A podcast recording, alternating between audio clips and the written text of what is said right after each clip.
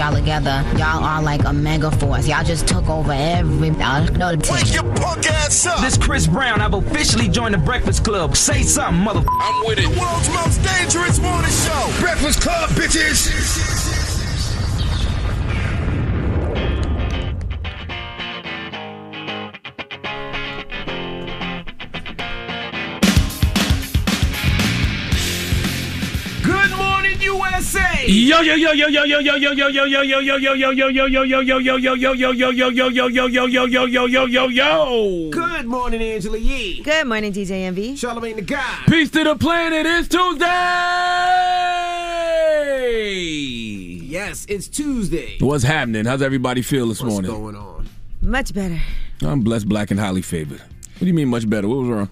Oh no, I just tired. had a, a was on the long road. few days. I had my Oh. opening in my coffee shop Friday. Saturday I had Angela Yee Day. Then I flew out to Fort Lauderdale. I did an interview with Kodak Black. And then now I'm finally Young Kodak, back. young yes. Yes, ma'am. And now I'm back. And I it's know been he a, yes, ma'am. a Yes, whirlwind. he actually Yes, ma'am. didn't. Oh, you didn't. Well, you don't got no manners. No, I didn't say that. He just didn't use that particular Oh, you didn't phrase. do the yes, ma'am. Oh. Yeah. but okay. yes, he was very polite. Nah, Kodak is a Kodak is a uh, Kodak is a good good person. I believe. He's just young, man. Young people make mistakes, as we all did when we were young. Absolutely. And imagine having access to all of that money and all of those resources and everything else at that age. You know, since he was 17, he hasn't been out of jail for one consecutive year. Like he's been in and out, in and out really? since he was 17, and before that, juvie and all kinds of. You know, you got to think about all the trauma that people go through and the guards beating him up in jail and everything that happened. But he's gonna get uh, really in depth about a lot of those things. and that's why I've uh, committed my life to healing, helping helping you know people in general heal, but especially young black men. Because if we don't break them generational curses, who will?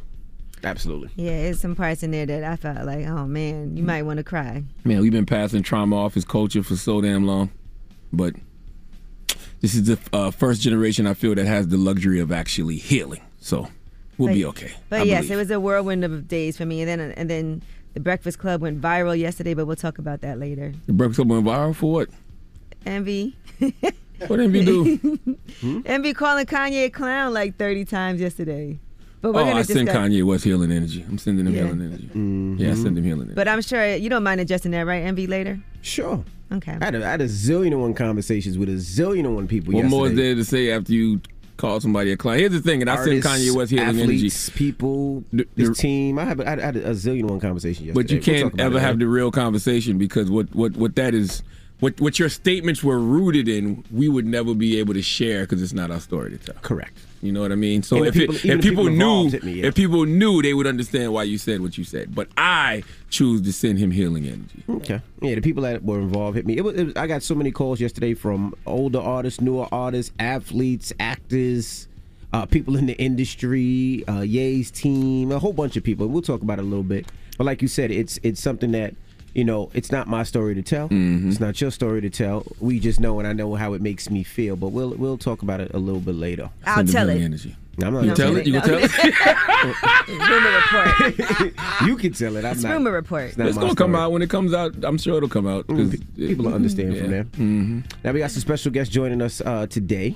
Who we got? Uh, last week I was out. Um, you guys interviewed Ingrid Best. Oh man! Please tell Ah. people who Ingrid Best is. Okay, so Ingrid Best is a very dear friend of mine, but she is the uh, executive vice president uh, for Combs Enterprises. That's Diddy's Enterprises, and she runs the DeLeon in Ciroc, and they just launched this really incredible campaign celebrating black business owners. It actually just launched yesterday. So she's going to come up here and talk about how she's gotten into the position that she has and the team that she's created of all black women. I missed it. I was out of town. Ingrid's the best. She's very, very. That's her um, last name. Best. no pun intended. No pun intended. And these She is conversations are great because everybody always wants to do things in front of the camera and be, you know, all out for people to see. Ingrid's one of those people who makes things happen behind the scenes. for a long time. Mm-hmm. Even before uh, her running Combs Entertainment. So. Uh, can't wait for you guys to hear that. But let's get the show cracking. Front page news. What we talking about? Well, the last U.S. military planes have left Afghanistan, so that is America's longest war, 20 years, and we'll tell you what that's like and what Joe Biden had to say. He also is going to be speaking today about that. All right, we'll get into that next. It's the Breakfast Club. Good morning. It's every time As much as we play this record, I still don't know the words. Me neither. Morning, everybody. It's DJ Envy, Angela Yee, Charlamagne the God. We are the Breakfast Club. Let's get in some front page news. Where we starting, Yee? Well, the last U.S. military planes have left Afghanistan, and here is General Frank McKenzie, who is the commander of U.S. Central Command, speaking at the Pentagon about not getting everyone out, even though the last planes have left. Look, there's a lot of heartbreak associated with this departure. We did not get everybody out that we wanted to get out. But I think if we'd stayed another 10 days, Louis, we wouldn't have gotten everybody out that we wanted to get out. And there still would have been people who would have been disappointed with that. It's a tough situation.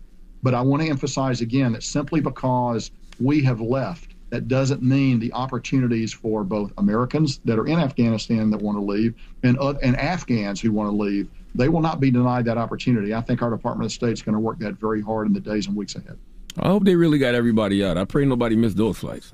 Well, they said there's a small number of Americans under 200, and they said it's likely a number that's closer to 100 Americans who remain in Afghanistan and want to leave. Now, in Why are they still there? I thought they had to be out by the 31st. I mean, they were trying to get everybody out. I don't know why there's still uh, some people uh, that haven't been able to get there. They said the last five flights didn't even have any U.S. citizens on there. Let me find out America book Spirit Airlines flights for these people. All right. In addition to that, uh, he also talked about the uh, threat of terror now. How high is that? the terror threat's going to be very high. But I think what we'll do is we will work with the Taliban and work with the next government of Afghanistan, uh, Afghanistan, whatever his characterization is going to be, in order to ensure that our citizens are protected and that they have an opportunity to uh, to leave. As you know, we still hold a variety of significant leverage over whatever future government exists in Kabul, and I and I have no doubt that the Department of State will fully exercise that leverage. Do you have any confidence in their ability to secure the city right now, the Taliban? I think they're going to be challenged to secure the city.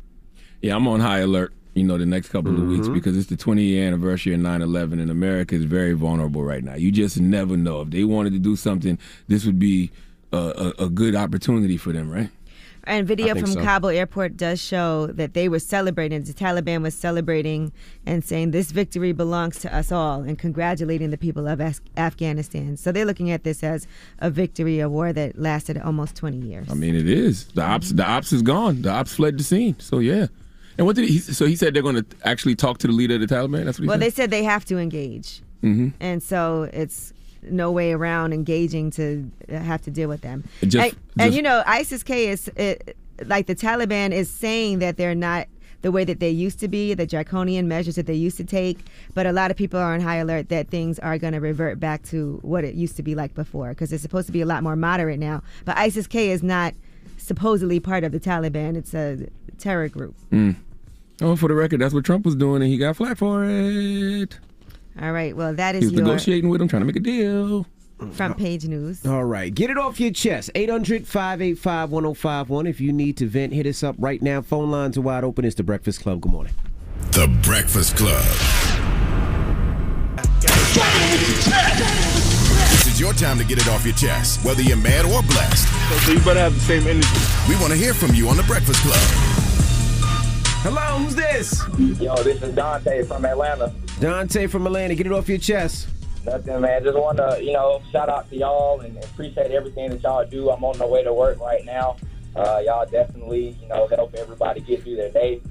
And uh, I just wanted to shout out my black queen, my fiance Amber. Uh, Hey. she's got her, yeah, man. She's got her YouTube page, Amber B, uh, A M B E R B, home decor, home decoration and lifestyle. Y'all go check that out. Uh, we're getting married in April. And uh, yeah, just wanted to shout her out, man. Everybody have a blessed day. Well, congratulations to you and your queen, man. Shout out to Amber, your black queen. Yeah, most definitely. I appreciate y'all, man. Y'all have a good one. You too now, bro. Hello, who's this? Hey, good morning, Envy. Good morning, Charlamagne. Good morning, Angela. Rick, Rick, peace, what's up, King. Hey, Rick. Hey, what's going on? Hey, Angela, I want to apologize. I didn't get to come to you today. Uh, I got caught up working on the crib. So I want Okay. to apologize for not coming. Rick, through. I would have brought you up But on that anyway, stage with Mello, with Trav. I I saw know, iPhone man, Sim was there. Oh my God, I know. I, I'm gonna shout all of them out. But um, I agree with Envy, man. Envy, I don't like Kanye either, man. I got a lot of flack for for, for, for not being like a Kanye into his music, but I think he's a clown too, man. I think he's the most overrated person in hip hop. No, he, Nah, I- I he's wouldn't he's definitely he's not overrated He as an gets- he artist now. busy. Stop. He's a, he's a great Stop. producer. Stop. He's a great Stop. artist.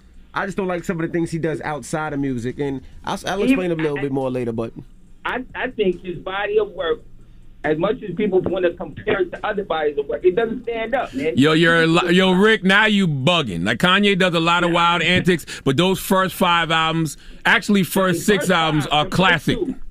No, first- no, first six, The first two. The bro. first two. Let's break it down then. First Late, two. late registration. Co- yeah, And college dropout, late registration, graduation. And, and maybe, and maybe, and maybe, maybe 808 or Hawk. After that, My beautiful dark twisted fantasy. everything else is trash. You're out of your that. mind. Are you, my my beautiful dark twisted fantasy was the best album of, of from 2010 to 2020. Stop. It was the album of the decade, rap wise. Kanye, no way. How could it be a best rap album? He, he, guys, is this is a lyricist? subjective. This is how My Char- beautiful Charlamagne dark- feels, and this is how you feel. Listen, Rick. it's a lot of things we can debate about Kanye West. His music isn't He's one a of them, guys. He's not a lyricist, and he, he's still No, he's not a. Li- he's definitely not a He's not a lyricist.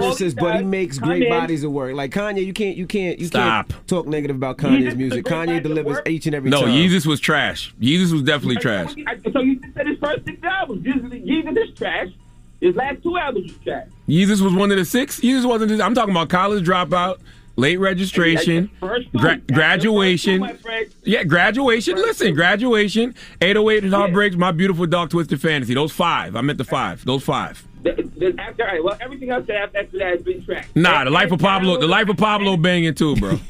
And the Watch the Throne album, bro. Like, stop, man. Don't do this, man. Don't do Watch this. the Throne ain't Kanye by himself. Jake carried Kanye that whole album. All right, Rick. We're gonna have to. Rick, we you have to personally agree just don't like. Kanye, I yes, guess. I, I, Goodness gracious, let's not be I say it all the ridiculous, guys. Angela, Angela, this is an argument I have in the barbershop all the time. This is fire people that It's a don't like- ridiculous Are there ever sir. people on your side? No, it ain't, man. Because it's a ridiculous argument. Like we can argue about Kanye's antics, we can argue about how he treats people, we can argue that all that type of stuff, but you can't argue that musically. Come on, bro. He's he's one of the greatest Nah, to ever I do it. I can't. You know what it is? He tells you. Trump- uh, Kanye got Trump syndrome. He tells you that it's hot, everybody buys it. It's trash. No, I got ears. All right, thank you, Rick. Goodness gracious. Like, Kanye's first five albums are classic, guys. The Get College off Dropout. Late Registration, Graduation, 808 Heartbreaks, My Beautiful Dark Twisted Fantasy. Like, stop. Come on. 800 585 1051. If you want to vent, you can hit us up right now. It's the Breakfast Club. Good morning. The Breakfast Club. I'm dialing. I'm dialing. Hey, what you doing, man? I'm dialing. I'm call, calling you. This is your time to get it off your chest, whether you're mad or blessed. 800 585 1051. We want to hear from you on The Breakfast Club. Hello, who's this? This is Nikki calling from Florida. Hey, Nikki, good morning. Get it off your chest. Good morning, good morning, Dr. McKelvey, Miss Yee. Good Peace, morning. Queen. Morning. How are you? Okay, I am good. Um, minus my call today. Envy, I had to call up here like you owe me child support, baby. Oh, you, Uh-oh. I owe you child support? I don't even know you. I, I called up here like you owe me child support. Let's talk about yesterday. What you Uh-oh. wanna talk Here we go. I understand how you feel about Kanye, all right? But I had a whole discussion on YouTube with a couple of y'all followers, letting them know I don't know what y'all were expecting out of this Kanye album. I, I- Kanye is in the street. He ain't doing IG models, then right? He, uh, excuse me. See to God, I gotta quote you. You said that you appreciate rappers in their age that rap about real life stuff. Yes. This man was depressed. This man was broken. This man chose to express his grief through his musical masterpiece. I love the album, and I'm a huge Kanye fan. I'm 4'11, but I'm 6'8 for Kanye. All day. Okay? I mean, that's why music is subjective. I'm not mad at your And, opinion. and look, music made you feel Exactly. away because you could relate to it. Exactly. And I feel like DJ Envy, okay? Your job as a DJ, you gotta let the music speak. I understand that you got beef. And as a Kanye fan, I do not agree with everything my man does. But that album, I feel like that album was his vulnerability. We saw him go through all this stuff with Donda dying and just wilding out in the media. I think you should give it a chance. Don't call the man a clown. This was him showing his emotions about his mom. Come on, man, you gotta give it a chance. Now- I was ready to fight you at your car show down in Miami. You could you could you could come see me. We could have a down, I said, conversation. But I, I don't I don't think Kanye's music is, is clownish. I just think him as a person and what he does behind the scenes is clownish. I never like I never disrespect like- that man's music. I I I mean I actually love Kanye's music. So it has nothing to do with Kanye as an artist. It has to do with Kanye as a person. But listen, That's like saying- Kodak Black. My daughter loves Kodak. Okay, y'all were just talking about him. I'm not a huge Kodak fan. A lot of the stuff he do, I can't agree with. My daughter loves his music. Girl, that's fine. But I understand that Kodak does make good music regardless of his antics. You gotta you gotta let the music speak. You you gotta give it a chance. Don't don't shelf it just because you don't, agree with him as a person. I, I, I've listened to I've listened to the whole album. I think, and then listen, just personally, I think the album is kind of lackluster. He got some joints on there I really like though. Like I love the joint with Kanye and Westside. I love the joint with the LOX and Jay Electronica. I love the joint with Roddy Ricch. But I mean, it just I don't know. It's an hour and forty a- something minutes is a long time. To me, a good album is find, yeah, it is. It It- is a long album. if you like like six or seven songs on this album, I feel like that makes it a good album. Ah, To not when not when the because- hour's an hour forty minutes. She. Yeah, but I do feel like there's six really, really great songs on there. I just and think then he- there's some that I could listen to, and then there's a few I don't like. But Yeah, I just think he should have shortened it. Twelve songs. He it, there's a great album within that hour forty eight minutes. And I heard that yesterday, and I completely agree. Because I'm not gonna lie, I was like an hour and 40 minutes. But what do I expect? Re-listening shows, stuff was changing up, features. But DJ Envy, you had me at work boiling. I was like, oh no. I went home talking about Boiling. I was like, oh god. But that's what happened. But but but that's what happens when people don't know the whole story, and it's not our story to tell. true, And I'm gonna listen, and I'm Yeah. gonna listen when it comes out. That may, you know, I may be able to say, okay, you know what, DJ Envy, I get it. 110. You know, I still think it's a good album, but I don't think you should just shelve it because of the type I of didn't say I was going to shelve the album. I didn't say. I, I You didn't- definitely- you definitely I didn't said you the wasn't listening gonna to it. bad. I don't control the music on the radio, You- so it's not, it's, I don't control yeah, none but of you that. listen in your car. You at home with Logan and them. oh, you are at home with Logan. You can't make me listen to. You can't make me listen to what I want to listen to in my car. Play it right now. You can't make me listen to what I want to play in my car, what I want to play when I work out. Uh, but Logan is home. You know what? We're gonna get Lil Logan to slam his ass and make him listen to the album. That's what we're gonna do. We gonna make Logan slam your daddy and put them earbuds, earbuds in his ear, okay? Oh my goodness! Don't get Logan jumped, man. Get it off your chest. 800-585-1051. We got rooms on the way. Yes, and Eat Booty Gang is back. And We we're out here. tell you. okay. Enough said. We'll talk about it in Why the you say that and look at me? Goodness I did gracious. not look at you. Yes, you did. Oh, go He ahead. definitely did. I You're see. kinky, man. Absolutely not. Oh my goodness, mouth open and everything. If All you've right. been married or been with your woman for a certain time, how long you been with your woman? 26 years. You definitely ate some booty. That's not what Eat Okay. Booty But- Gang is about today. Oh, I See, don't we know. need to jump in the gun. You don't know what you're talking Hey about. man, Think about the reverse it. I've been told y'all. Like, never Flip mind. it and reverse it. We talk about it. All right, it's the Breakfast Club. Good morning. The Breakfast Club. It's about time. What's going on? Rumor report. Rumor report. This is the rumor report Talk to him. with Angela Yee on the Breakfast Club. All right. Well, first, let's talk about our show, Drink Champs. We love that show. That's right. And Trick Daddy was recently on, and he discussed the topic. And we all know him from the Eat a Booty Gang, and I feel like this has been said before, but he's very blatant about the fact that he likes to. Uh, Eat the booty. okay, no, not not he J- likes not to do just that. that. It gets done to him. Mm-hmm. All right, listen to this conversation. So it's the Eater Booty Gang. I'm building the franchise up now. I, I, now I'm getting the women to support the Eater Booty Gang. Wait, wait, wait, wait, wait, wait. Come on, talk. Wait, wait, who is Wait, it? Wait, wait, wait.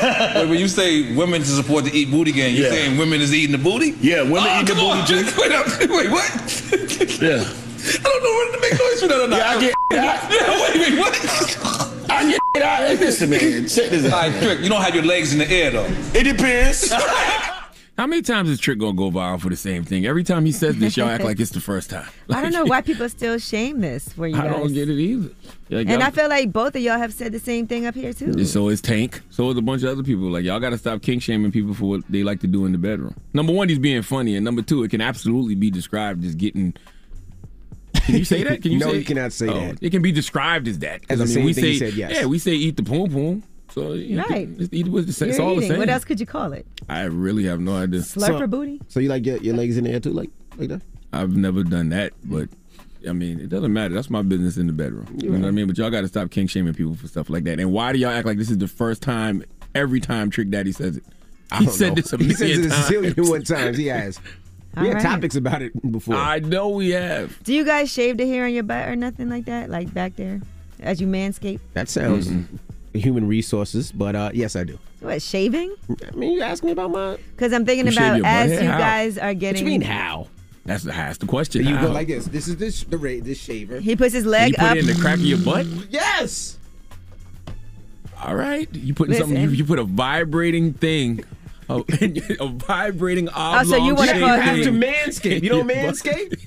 You know, to be clear, manscape. Charlamagne didn't start manscaping until the Breakfast Club. You right. That is not true. I That- that started is ma- true. Yes, no. it is Yes, because you is. said you didn't before. No, I started manscaping when we was doing MTV's Guy Code because the first episode of MTV's Guy Code was about manscaping. I never had heard of such a thing. But wasn't So it this was during also Breakfast while Club. you were on the Breakfast Club? Because Yes, we the had a whole Club had conversation nothing- about no, it, and you had said you never did it. It was all MTV's Guy Code. But you do remember you said you didn't used to manscape, Yeah, but it had nothing to do with Breakfast Club. right? That and was the then, first. That was literally the first episode of MTV's Guy Code ten years ago. okay. Well, yes, Mm-hmm. I manscape.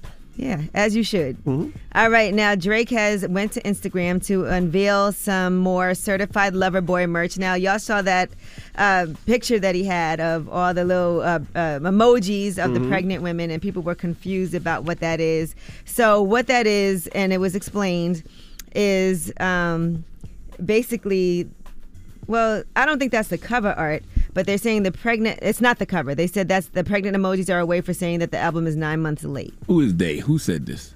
So that is um, according to OVO Sound. Well, Elliot I Wilson guess. confirmed that it's the album cover. Yeah, they said it was the album and, cover and, yesterday. And, and DJ Akademiks actually spoke to Drake, and Drake said it's the album cover. Do I think it's the actual album cover? Probably not, but it gets the people talking. Mm-hmm. Not to mention, who gives a damn about album covers anymore? I was thinking the same thing. Nobody ever looks at the album cover like, that's At how you just listen to the album. It's not the project and '90s, buy early work. 2000s. Donda has no cover. Literally, it's nothing. It's a, it's just bla- a black box. People thought it was clever. Yeah, They shut up. what? But yes, I don't know if this is the cover art or not. But they're saying that this could be, you know, just because the album was nine months uh, late, so he's pregnant. or it could be, as Elliot Wilson said, the cover. And you know, like you said, DJ Academic said he asked Drake, and Drake said that yes, this really is the cover. It wouldn't be the last time Drake did a basic ass cover. I mean, if you're reading this too late, it was a basic ass cover, but then that became like a, a hit meme. I love the way that um, Lil Nas X actually hijacked that cover for his own Mm-hmm. too, and he put a bunch of emojis of pregnant men. All right, now Drake has also shared some new images of Certified Lover Boy and Nike, the collab that they have in the, uh, with together. Something other than me has got to give. That's what one of the shirts said. One says, "Should have said you love me today because tomorrow is a new day." One says, "I don't miss, let alone miss you." The hell? Some T-shirts. How big are these shirts? it's a lot. Of, it's a lot of writing, a lot of words on there. But yes, they managed to fit it all in. You gotta at least wear a double. Hmm. XL to fit all the words in. All right, now J.R. Smith is sharing his college journey, and everybody's really excited for him. And so he he posted on on social media. English is my first language, but these papers though. Joined a study group for my African American Studies class on GroupMe, and my classmates don't think it's me. Finished my English homework. Dope short story about a little girl with six brothers and seeking parents' approval. Dope reading. First tutoring session in the books. I really like Mrs. Burke. Extremely helpful. so he said, I hated school growing up and I knew this would be a challenge, but that's not going to discourage me one second. You have to be able to buckle down and lock into new journeys and challenges coming in your life. Observe, learn, and adapt. I'm happy for J.R. Smith. So he's at North Carolina A&T, and I saw somebody posted a picture like, I can't believe that J.R. Smith is in my class, in my 8 a.m. class. So But that's good. I mean, I, I just I wish that I took advantage of a lot of the classes that were in college. When I was in college, I was just trying to get out, we all wish you did. and um, I wish I'd have took advantage of a lot of the stuff that I should have, whether it's accounting classes and, and finance classes, things that I had to figure out later on. I wish I'd have took advantage of it. I just respect the fact that he's not afraid to continue to still grow and learn, Mm-hmm. you know, and try new things. Because I mean, he's a multimillionaire. He don't have to go back to school, but Correct. the fact that he wants to make himself better, I respect it. So drop on the clues bonds for J.R. Smith, damn it. My favorite college class I think that I ever took was um, screenwriting. That was, and I did photography in college. So it was fun. You can take classes that you really care about and that interest you and learn more. Yeah, I mean, you know, I, I, as a doctorate, as a person with a doctorate degree, you know, I spent a lot of time Doing in what? the classroom. What classroom? You know what I mean? What classroom did you spend time in? Don't don't worry about that. You know, this is before. What's the your internet. doctorate in? Doctoring. And that is your rumor report. Booty gang. He booty gang is He is a he the booty gang doctor. Hey, I'm still a doctor. You are. you are. Okay. We got front page news next. What we talking about? Yes, and let's talk about about 1.1 million customers still don't have power in Louisiana. When are they going to get their power back? And uh, we'll give you some updates as rescue efforts are continuing. All right, we'll get into that next. It's the Breakfast Club. Good morning. The Breakfast Club. Your mornings will never be the same. Angela Yee here, and did you know that the General Insurance has been saving people money for nearly 60 years? Take a closer look at the General and see how they can help you save too. Call 800 General or go to thegeneral.com. Some restrictions apply. Morning, everybody. It's DJ Envy, Angela Yee, Charlamagne the God. We are the Breakfast Club. Let's get in some front page news. Where we starting, yeah? Well, let's start in Louisiana. Hurricane Ida has left catastrophic damage. Uh, we already told you guys that one person was confirmed to have been killed. Well, now they said there's a second storm-related death that was reported following Hurricane Ida. The first is a tree that fell on some uh, someone. The, the next one is a man who drowned after attempting to drive his vehicle through floodwater. They said right now his age is unknown. I know a lot of people are trying to locate their loved ones as these rescue efforts are continuing. About 1.1 million customers still do not have power hmm. in Louisiana. They said electricity is practically non existent for most people. They're saying some of these outages could last more than three weeks, by the way. So that's really imagine having to go three weeks. They said three hospitals across the state have already been evacuated, with the fourth hospital in the process of being evacuated.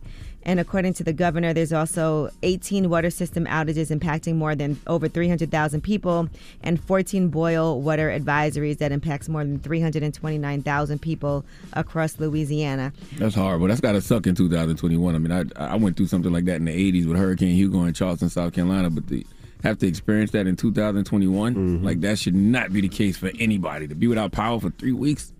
Right, and That's Joe crazy. Biden has addressed the damage caused by Hurricane Ida, and he is offering federal support to the states who are impacted. Here's what he had to say. and we've deployed more than 200 generators, and we already moved into the region. They've been moved in ahead of time. And uh, the administrator Criswell and her team at FEMA is working, getting more of those uh, into the area. Uh, we're in close contact with local electric providers to see what they need. They're all private providers. We don't control that, but we're doing all we can to minimize the amount of time it's going to take to get power back up for everyone in the region. They said they've moved more than 200 generators into the region and they're working to send in more. I actually talked to some people that are in Louisiana right now, how difficult it is to even try to get gas, to be able to drive anywhere from a gas station, how hot it is, and there's no power. So you don't have air conditioning, you don't have lights. So people are trying to figure out. People don't want to leave either if you're there right now. I know some people are trying to stay, but, you know, it's a difficult situation. I, wa- I wonder can how they can prevent those things from happening. Because you, you look at other neighborhoods like of course I, I live in jersey and i just remember 10 years ago there was areas that used to flood all the time during the rain. And used to be problems all the time and they fixed it. They, they fixed the you know the structure to make sure it didn't happen again. And i wonder why they don't do that in, in certain areas that flood all the time like new orleans louisiana or I think Jersey Houston. flooding a little different than Louisiana flooding. Louisiana flooding is a lot more intense, a lot more. But if they the know it's going to happen, a lot more higher. Can't they figure out how? It's not. It's not like it's a surprise. They know it's going to happen. They evacuate people. So Mm-hmm. wouldn't they be able to install something in, in the infrastructure to make sure it doesn't happen again? Maybe it's just me. I don't know. I'm you know I'm just asking. Yeah, this has been an ongoing issue there. So, and even yeah, for you know, gen- they're trying to move these generators there now for people to be able to have power. I saw a man got attacked by an alligator That's wild. in the water from the floods after Hurricane Ida. All right, now um, two people are dead and ten are injured after a Mississippi highway washed away by heavy rain. The incident occurred on Highway 26 in George County. And the washout, they said, was likely related to the rain from Hurricane Ida as well. More than 58,000 people in Mississippi remain without power due to the storm. All right, and South African researchers are keeping an eye on yet another new coronavirus variant. They're saying this one is called C12. It's popped up across South Africa and other seven other countries in Africa, Asia, and the Pacific. They're not sure whether its constellation of mutations will make it more dangerous, but they said it has changes that have given other variants increased transmissibility and also the ability to evade the immune system's response to some degree. So they're saying that uh, more mutations doesn't have to mean more danger. Some mutations can weaken a virus, but we'll see what happens. They're keeping an eye on this new variant that Why does all of this? Why does all of this sound like the Marvel universe? I mean, mutations and variants and all types of other stuff. Where are the Avengers when we need them? My God, is the Aven- is the Avengers the vaccine? I don't know. The vaccinators? Just imagine all these things happening at once, right? We have, mm. yeah, it's just a lot. All right, sound well, like the Book of Revelation to me. That is your front page. I don't know what, what everybody else doing, but you better find some healing and get right with God, because you know. Absolutely. I, I, I, haven't, found answers anyplace else. Yeah, no, Okay. it, it's, it's been crazy. It's All right. between COVID and the storms and all that. It's just it's just been crazy. My family just got back this morning, and they were supposed to be back when Saturday morning because the storms held them, and, and it was stuck. So You better just start. got back. You, you better get to. You better get to know God if you don't know. Mm-hmm. All right, now when we come back, we got a special guest joining us this morning. We have Ingrid Best joining us. Yes, she is the executive vice president and the global head of marketing for Combs Enterprises. That's right. We're gonna kick it with her when we come back. So don't move. It's the Breakfast Club. Good morning. The Breakfast Club. Morning, everybody. It's DJ Envy, Angela Yee, Charlamagne the God. We are the Breakfast Club. We got a special guest in the building. She is the executive vice president of Combs Enterprises, ladies and gentlemen, Ingrid Best. And we've talked about you on this show before when D Nice was here, and he was saying how uh, supportive you've been of him as far as what he's been doing during the pandemic with DJing and everything. And and actually, even though you work for a brand, telling him don't just take a check to take a check. You know, Yeah, you got to do what you're passionate about. Um, so me and Derrick definitely connect on that level. D nice, excuse me. And let me tell you, in the pandemic, I was like, D, let me sponsor your club quarantine. I got a check for you, and he was like, I'm doing this from my heart. Wow. So yeah, and he did, and look, and looks what look what's happened for him. The, the, the money's coming, right? Absolutely. Um, because he's doing it from his heart. What do you like to drink too? You he like does. to drink? That well, let me send you a bottle over, D. Damn. But let's talk about Ingrid for a second because not only is she my friend, we first connected really like on business. And to me, she is one of my favorite people whenever I need advice on something or how to negotiate a deal. She's the person I go to. So I want to talk about how you got to where you are because I know that there's a lot of younger people who are watching who are like, one day I want to be an executive like Ingrid is. Mm-hmm. And how did she get to that point? And you work in the spirits industry and you've been there in this industry for so long and it might seem like just fun, going to parties, having drinks, but there's Mhm. so much more that happens behind the scenes. Yeah. So let's start with um, you started out at a young age and you had a promotions company? Yeah, I started out actually doing street promotions. I worked for all the major record labels. I actually was on the Bad Boy Street team. Um, Oh, and- you went from the street team to be an executive? yeah, yeah. Were you Uh, part of those legendary campaigns like the Big Mac? Mm-hmm, all that Wow. stuff. And when you think about a lot of like the experiential agencies and activations now, that came from a lot of street promotion, guerrilla marketing, and they just kind of took our sauce and, and tried to make it their own. So a lot of what I do today comes from a lot of those early learnings from my street promotion days. Very lost art, by the way. Yeah, very much so. And it's a story that needs to be told. But yeah, I've been in the business for 20 years. I started as an ambassador. Uh, I launched a, a, a little small brand for a really big company. And uh, that's where I found myself falling in love with this industry. Um, but the turning point for me in terms of my spirits career was really around the time that Puff made the deal with Ciroc, right? Mhm. Because it was the first time that we got to see, black and brown people got to see someone, you know, at that, that had a seat at the table. Mhm, He got a seat at the table for us. And that was really what kind of put the fire under me. I'm like, you know what, this this is a real, this is a career. I, you know, there's something here. And when I started, there was there were no black and brown people that I saw anyway. Right, Um, you know, think of who was I mean, for me, it was the receptionist and maybe a, an assistant.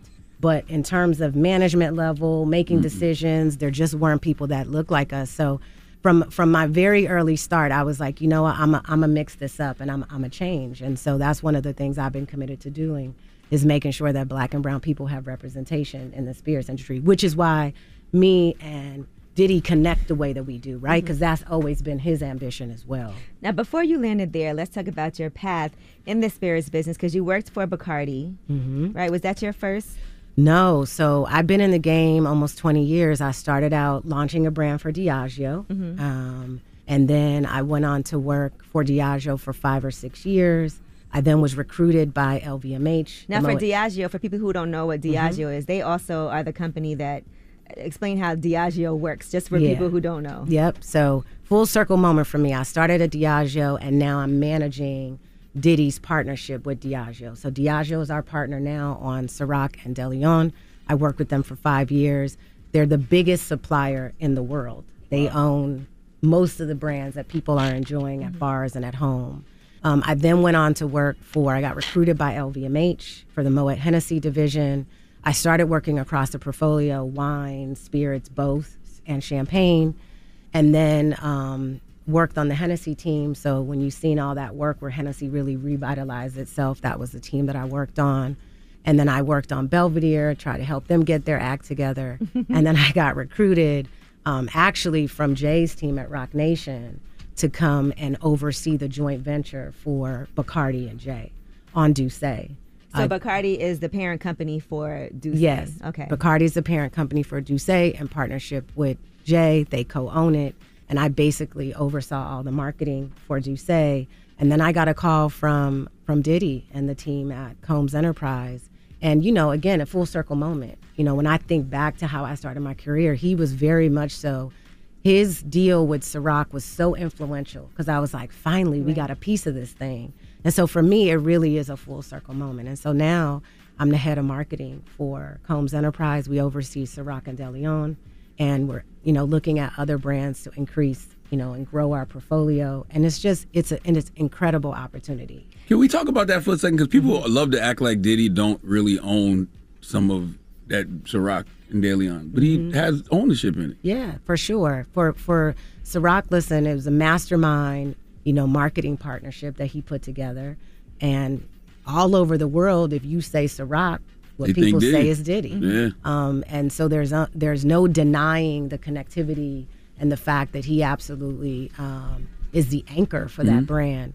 And then with DeLeon, again, he predicted the intersection between culture and, tequi- and, and tequila. No, no one really understood what was going to happen in that category the way that he did. Um, and he's a black man that owns a tequila, and his partner is Diageo. Um, and it's big business. A lot of people don't realize, but the spirits business, which is why you see so many people jumping in it, Which is is why very he's on big that business. list of top hip hop art, top paid hip hop artists every year. Yeah, I saw you posted a picture of your team that you have, which is Mhm. all black women. Yes. which is unheard of in the spirits industry. Yeah, yeah, we're we are the only team that looks like us. I have seven black women marketers that are incredible. They're the best and the best. We can go toe to toe with anybody. So I'm I'm kind of calling out the brands. They are what make me great. And uh, both of the brands are growing double digits. It's no accident because these women just get it, right? And they're hardworking. And we look like the consumer we're talking to. We and you know guys sponsored the versus battles. yeah, yeah, we did. We, you know, and, and again, that was another prediction on on Diddy's behalf where he was like, "Make that happen." I'm like, done, um, because he knew that that was just going to be such a big moment in culture, and it has proven to be. And we've been at the center of that. All right, we have more with Ingrid Best when we come back, so don't move. It's the Breakfast Club. Good morning.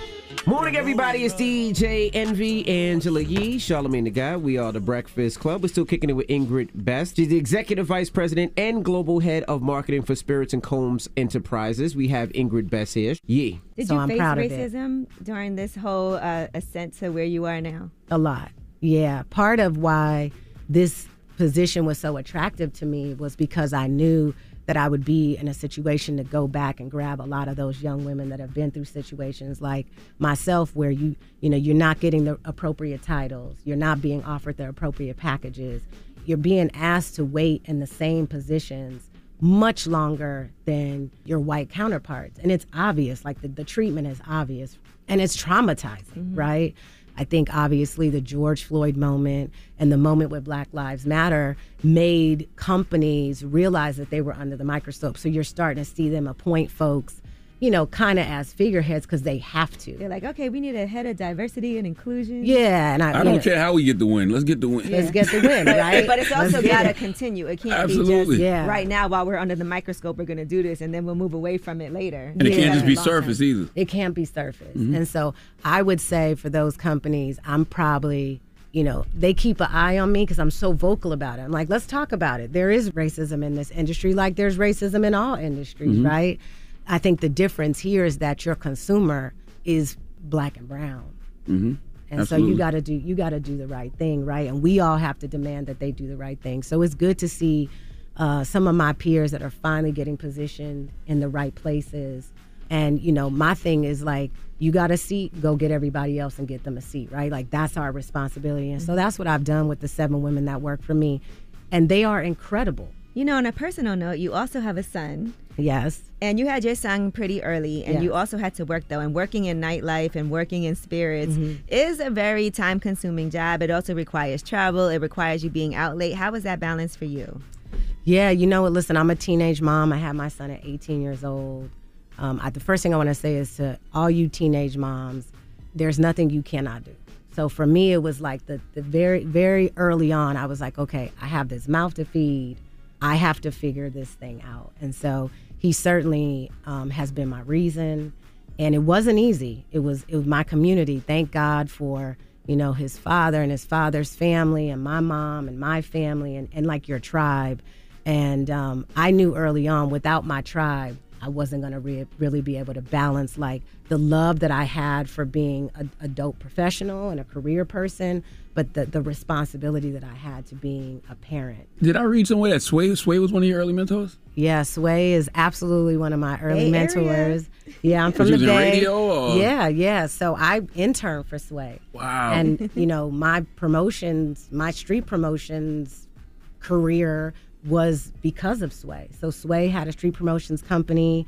I interned for him. I fell in love with it. I was really good with it. He kind of moved on. And that was really how we stepped in. I was like, yo, I'm going to take all your accounts if you're okay with that. if you're moving on, I'm going to take them. Um, but yeah, I, I absolutely owe my connection to entertainment, my passion for it to Sway. And I tell him that as often as I can. I, I wish more young people now were in doing internships. Without my internship, there's a lot of things that I just wouldn't have been exposed to. And Diddy talks about that. He was the intern that was like, I'm willing to do anything to figure it out. And I think there's just so much value in interning and having people that you can look back. When I think back to Sway, I'm like, man, what would my life have been if I hadn't have met him? Mhm. If I didn't intern? remember, I had a kid. I Yeah. started as an intern too. The problem now is that they make it too complicated to be an intern. Yeah. Like, you got to be in school. Experts like I was. I didn't go to college. You know what I mean? Yeah. So uh, what, what about those kids from the hood who just got drive or just got talent? Like they just need an opportunity. Right. Like why, where they gonna get that from? Right. And that was me. yeah, I don't think nobody sets the tone like like black women.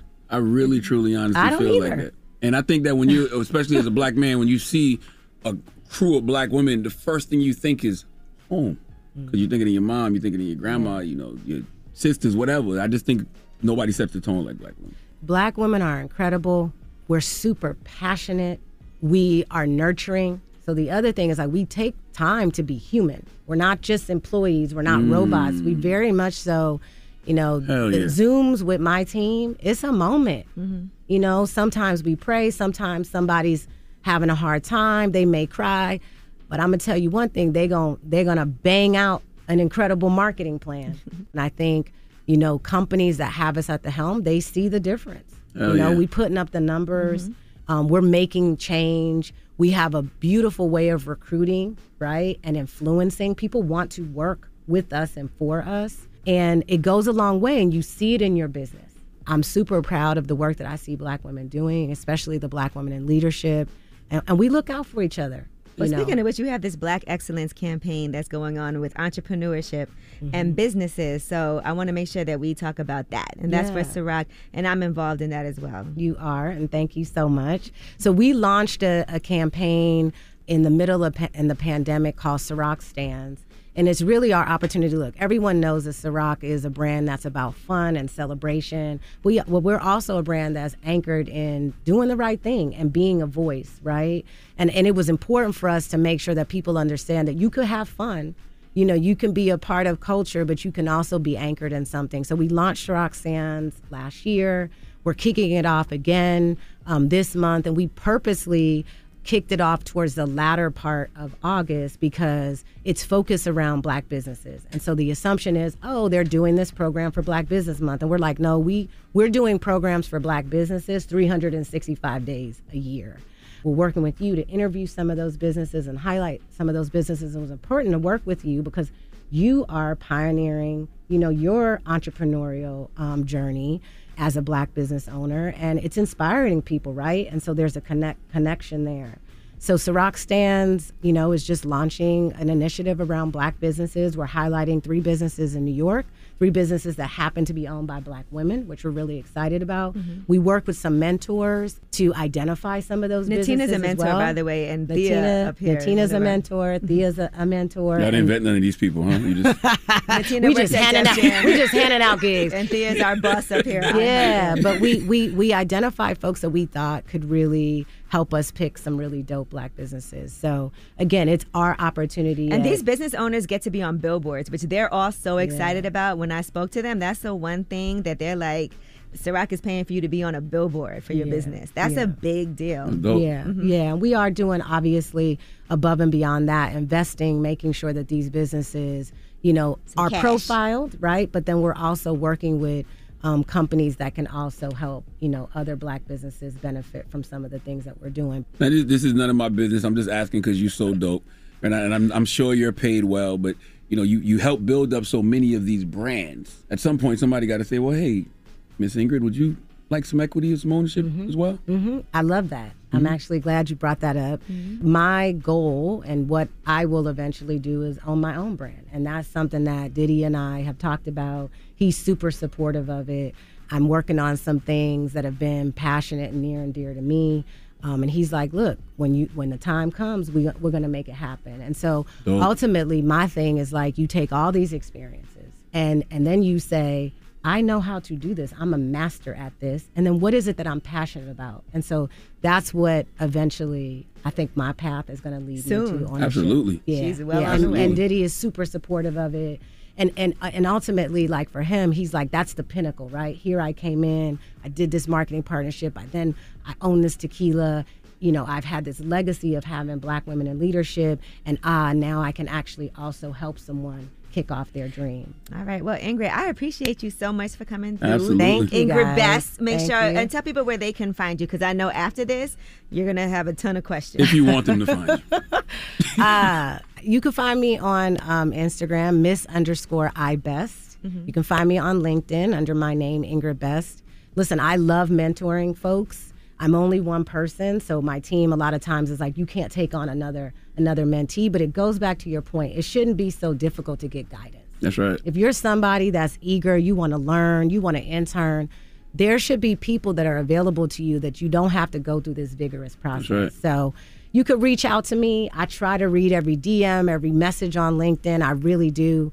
And yeah, that's where you can find And, me. and you never know who's going who's going to end up being who. Right. So that person that you showed love to back in the day, next you know they the they the biggest. Right. And y'all got a great relationship. Right, right. And that's always been something that I hold dear. It's like you don't know where people are going to land. And listen, the young people, the young women that work for me, I am making sure that they're going to be better than me. Mm-hmm. They are going to be the young women that when I'm a bit older, I'm going to like, you going crazy, That's you know? And so, right. and I'm excited about that. So it's good to be here. I appreciate y'all. Thank you for coming. Yeah, Yeah, I'm glad you. you. came. It's got it, listen. Ingrid is not like I'm like Ingrid. You got to do some interviews. She's like, uh. I'm like, okay, but, but, it's, it's fun to be on Yeah. this side. Like I said, I you know, you know how many artists I was on the other side, you know, of of, of the glass looking in and like, yeah, they're doing a great job. So this is fun. I didn't have any nerves either. I thought I would. I was like, Well, when you launch your brand, you got to come back. oh, I will. And you work with Diddy. How you got nerves when you work with Diddy? I know, right? As unpredictable as yeah, no, you gotta be, you gotta definitely be strong to work with that brother. But he's a good brother. We have a lot of fun. We have A have lot of he's, love he's a lot of fun. There's a lot of love parties, a lot of club love, a lot of Ciroc, a lot of De Leon. But uh, yeah, it's been good to be here with y'all. Thank you. Thank you. Thank you so much. it's Ingrid Best. It's the Breakfast Club. Spilling the tea. This is the Rumor Report with Angela Yee on the Breakfast Club. Well, let's talk Kanye's 10th studio album, Donda. over 60 million streams in the U.S. on Apple Music in the first 24 hours. It set a 2021 record for the streaming service. And it was the third highest total ever in that span. It also was number one um, and tapped a record 152 countries on Apple Music's album charts in its first 24 hours. And it occupied 19 of the top 20 spots on its daily top 100 global songs chart. So, So all the hype worked, all the anticipation worked, It all did. the all the listening parties and the pushbacks and everything else worked. On mm-hmm. Spotify, it got more than 94 million worldwide streams, the second most all time ever for Spotify. So, congratulations to him. Now, there was a lot of drama, as you know. And one of the things that happened was Soulja Boy was upset that he was removed from the album. The verse that he did was cut from Remote Control. Here's uh, Soulja Boy talking about Kanye, who didn't even tell him that he didn't put his verse on the album. It was just more of a thing to where explaining it to my fans so where they not in the dark about the whole situation. He blamed it on Universal. You saw that tweet. That's cap. Only reason he said it, why you ain't said it before the album come out? You wait till I express myself on social media and then you made an excuse. I don't give a damn if he mad. I don't care how he feel. Hey man, you could have called me before everything. You could have called me and said, Draco, this the reason why you didn't make the album. TMZ always catches up with Soulja Boy somehow. Mm-hmm. Now he also posted he did the same ish on RoboCop when Amber Rose was in the studio years ago. I hate working with this dude. He needs help seriously. And then he called him uh, vagina. Well, that's why you gotta called send him lame. energy. Send them he said he thought he could be the president. Sit your goofy ass down somewhere. That's why I hope don't f. Well, I think he meant to write f with you, but he said f you.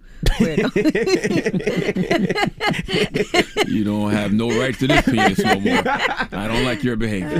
All right. But look, then he also That's said, funny. "Don't call my phone no more weird ass n word." That's why Kim left your bipolar ass. That's not cool. That's right, man. Send the brother healing energy, man. All right, he went, uh, and then he put "Call me" at Kim Kardashian, See, he playing too much. and he also put up his verse from Remote Control. I didn't hear Bust down my rolling in, bust down my teeth. Drop up in body, red markers from street. Bust down my key money, I can't see. That's how I'm and I just wanna see. Shopping mansion ain't no Airbnb. Like I thought the fuck around me. Nigga, another long time ago, spread it the street. Now I don't know how the industry works. Do you have to give people phone calls when you remove them from records? Do you let them know? I mean, I think it's proper etiquette if you record a verse with somebody and then you. But I will say this: I a think lot so. of artists don't know if they made an album or not until it comes out. Mm. And that's the truth, right? Like you might do a verse for somebody, you don't know, and then we've had artists up here all the time who are like, I recorded 100 songs, I only put 12 on the album. You know, and sometimes Yeah, but if they put out a version of a song that you were on and you're not on it, I think it's only right to have a conversation. I think. I would think so. I mean, I can't say, I, but I, I don't know. he did share their text messages back and forth. You know, it would be nice, but it doesn't always happen. And that's just the truth. There, I'm sure that there's a ton of artists who did verses that didn't make it onto the album, right? And you don't know till it comes out. Just send them healing energy, Soulja Boy. That's all. All right, now 21 Savage is speaking on owning his masters, and he said he makes more money off album sales than touring. I had a platinum album before I signed my deal. You had a platinum album, independent. You owned your Yeah. publishing and everything. Yes, I own my masters. Okay. Every song you ever heard. No me heart, on, everything. I own it. A lot. My split, I got a, a 70-30 split with my label. I get 70, they get 30. I make more money off my album sales than I do off touring. That's him on Million Dollaz Worth of Game at Gillie and Wallo. Salute to my guys Willie, uh, Wallow, and Gillie. Y'all gonna stop acting like um, 21 Savage ain't got good sense either. Okay, dropping the clues about 21 Savage. Yeah, but he's always said that he was independent at first and he made tons Mm-hmm. of money and that, that deal was amazing. So All right, now Offset in the meantime was at NASDAQ headquarters in Times Square, and he was celebrating Reservoir Media going public. It's an independent music publishing company. It's the first of its kind to do an IPO, and the first female led music company to go public as well, thanks to the leadership from its founder and CEO. Offset's involvement is because the Migos catalog is under Reservoir Media, under that umbrella. So he claims he's partners with the company, and he actually rang the bell at NASDAQ. So, congratulations to him. And I saw Cardi B was there supporting her man. Mm-hmm. And Reservoir Media posted this morning Reservoir rang the NASDAQ opening bell in celebration of our recent IPO. It is both exciting and humbling to take this next step in Reservoir's journey. We look forward to all the opportunities this creates as we deepen our commitment to investing in entertainment. So, congratulations to them. All right, now T.I.'s daughter, Deyjah Harris, she was talking about not liking her hair texture. And I saw a lot of people commenting and a lot of back and forth about it. This was on Friday. She opened up about her struggles and how she didn't like her texture. She said, I hate to say it, slash admit it, but I'm so sad that I have my dad's hair texture. Sad because it's so much to deal with, manage. Sad because I feel like it just doesn't fit me, nor is this texture one that's appreciated or uplifted as much as the other textures. And then she said, anytime I see someone with type 4 hair, I always compliment them because I know how it feels to genuinely not like your hair slash texture. I never want anyone to feel like that. It looks so bomb on other people, but me, yeah, no. So a lot of people did um, come to her defense and feel like they could relate and understand that. And some people felt like, you know, they criticized her for opening up about her hair. She's saying saying that she's focusing on positive comments rather than the negative ones. But she said, I'm actually focusing on the uplifting positive comments as opposed to the negative. The tweet was only about myself, but I was open about how I feel because I know others might possibly be able to relate, and some of them did. Damn. Listen, I feel her though because you know my whole life growing up, I used to hate my hair texture. That's why I've been doing this natural hair journey to try to get my curls back. I straighten. My, it was just a lot to deal with. It would always be like you wash it and then your hair when it's curly, it gets all knotty real fast. They didn't have a lot of hair products to be able to use for you to be able to uh, deal with your hair. Now there's a ton of products on the market, which is great. Yeah, and not people only- celebrate natural hair, but it is, uh, and sometimes certain hair textures are just a lot more difficult to even try to deal with, like to style and maintain. And that's why you know I got I got three daughters. Like I tell my daughters all the time, I love your hair, I love your crown. Like I love when my wife takes their braids out and they got the big afros running around the house. Plus, there's a lot of children's books out there that celebrate the beauty of of, of black hair nowadays. You got like my big natural hair by uh oh, what's her name? I think it's C.J. C.J. Baker. Mm-hmm. But we didn't have that coming up. We got it now. Coco yeah, we loves have. her No, I'm saying hair. it's it's great now, but I can understand, and a lot of women can understand the struggles that we've had to go through with our hair. That's why even having certain products in these stores now on the shelves and accessible to people is so important. Hair Love, Hair Love by Matthew Cherry. Salute to Matthew Cherry. Mhm. Like it's a lot of a lot of books out there that reinforce the beauty of black hair. And if you got daughters like I do, I would encourage you to buy them all. Mm-hmm. All right, now Regina Hall is going to be joining Kevin Hart and Mark Wahlberg in a new Netflix comedy, Me Time. So, uh, Night School, the writer John Hamburg, who wrote Night School, was going to write and direct the picture with um, him. Also, he's also going to be producing it alongside uh, Kevin Hart and Bryan Smiley for HartBeat Productions. So they announced all of this on social media. All right, I'm Angela Yee, and that is your rumor report. All right, thank you, Miss Yee, and let me shout out to everybody that called me uh, yesterday. Oh wait, yeah, we got to get into that because we didn't even do that when we were talking Yeah. about you. We talked about uh, Kanye's Donda album and how well it did, and you had some issues with Kanye. You called him clown several yeah, I- times. I, called him a clown, and I still stand by that, and I still mean that. Um, send him healing energy. No, no, I mean I do, but I still think he's a clown. You can send a clown healing energy. Um, what's so funny? No, so when it comes to so many people call me. Artists, athletes, uh, OGs, uh, newer artists, younger artists, uh, Kanye's team, and asked me why I felt that way, and I explained to them why I felt that way, and you know they asked me, well, why do you think that the people that I named, which was Pusha T, John Monopoly, uh, Free, and Boo, were like that too? Because I felt like I said, I, I feel like you enable him to do it, like you don't stop him from doing the wild out stuff behind the scenes that I think is really uh, disrespectful and he should be humbled and they told me that that's a lie. It was like that is not true. They was like when you're dealing with somebody with that has uh He's emotional bipolar. problems and bipolar and things like that you can't necessarily control them. It's uncontrollable. You do what you can to make sure that things are all right and they try to stay in there as a brother but they said yeah they agree some of the things that he does is foul but they said they can't control that man. And i called them clowns as well and i called pusha t yesterday. I called free yesterday.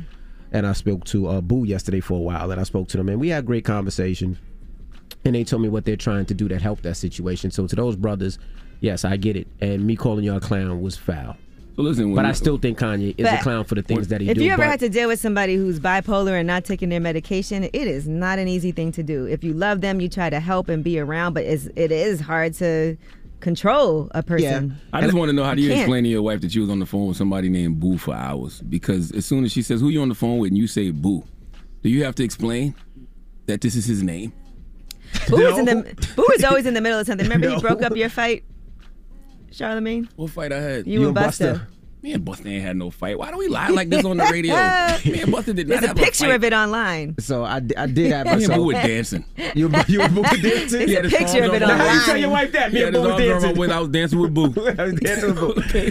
So shout shout to Boo and shout to uh Free. I didn't speak to Free. Me and Free just yelled at each other, but spot shout to all them individuals that you know were able to tell me their side, and you know when I tell them when you know when I make a mistake, I say it. But I still think what Kanye does and this ish that he on is You ain't gonna throw your Yeezys away though. Nah, I still like the Yeezys. Oh I my still like God. them. I still like them. So they're not clown shoes. Which, which ones? Which ones? Some of them are clown shoes. Some of them are clown shoes. The runners is good money. The runners is good money. The other ones is clown shoes. Oh, y'all tickle me so much. Tickle you? I'm sending everybody healing energy, man. All right. All right. But who you giving Hey. your, who you giving your donkey I, already to? t- I didn't tell you yet. You said tickle me. Well, it's a guy out there that's fighting to get his girl back. We'll discuss for after the hour. we all been there before too. Not like this. All right. Not like this. We'll get to it next. It's the Breakfast Club. Good morning. The Breakfast Club. Your mornings will never be the same.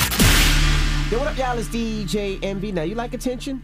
Because you'll be getting all the looks with the new Samsung Galaxy Z Fold 3 5G or Z Flip 3 5G. One literally unfolds into a tablet, and the other fits into your palm. Shop now at Samsung.com. 5G connection and availability may vary. Check with carrier. I was born a donkey. It's the donkey of the day.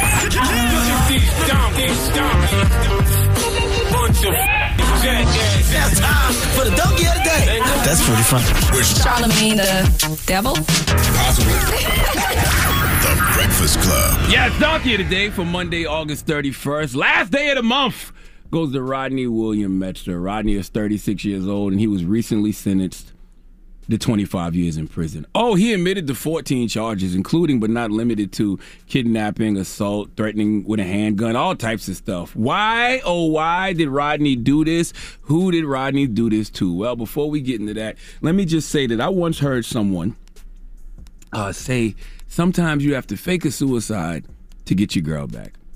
When I heard that, I understood where the person was coming from because I too have felt like I wanted to make a permanent decision based off temporary feelings back in the day when my now wife broke up with me. I don't I don't know if I really wanted to complete suicide. I just know that I felt like the sky was falling and I wanted my woman back and I felt like making her feel sorry for me would work. I know, I know toxic is hell. All right, thank God for therapy, growth and healing. Thank you God, thank you God. Well, this guy Rodney Metzger, he definitely needs some healing.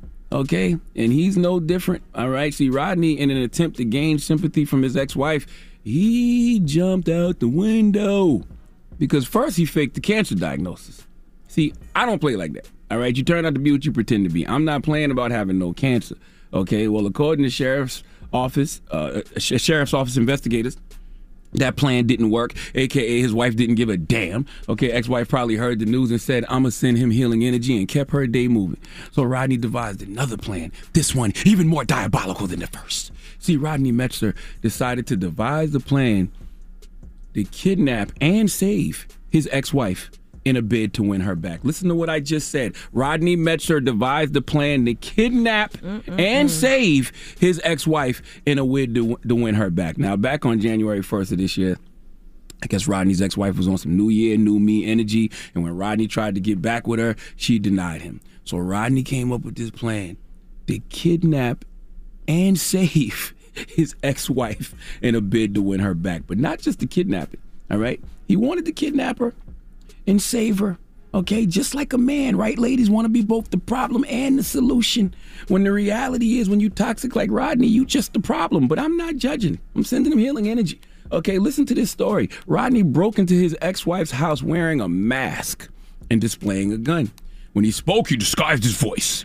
All right, he hit her with the butt of the gun, tried to strangle her two times. He zip tied her hands, assaulted her, placed a pillowcase over her head, and dragged her to the deck and told her if she moved from the deck, she would be shot. Then Rodney went to change his clothes and came back to his ex-wife's house trying to be hero and called the police. Now, Rodney Metzger couldn't have denied this if he tried.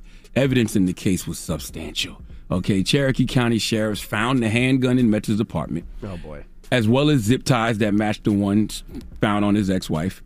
Investigators also saw Rodney on surveillance video carrying a package of zip ties out of a local Lowe's. All right.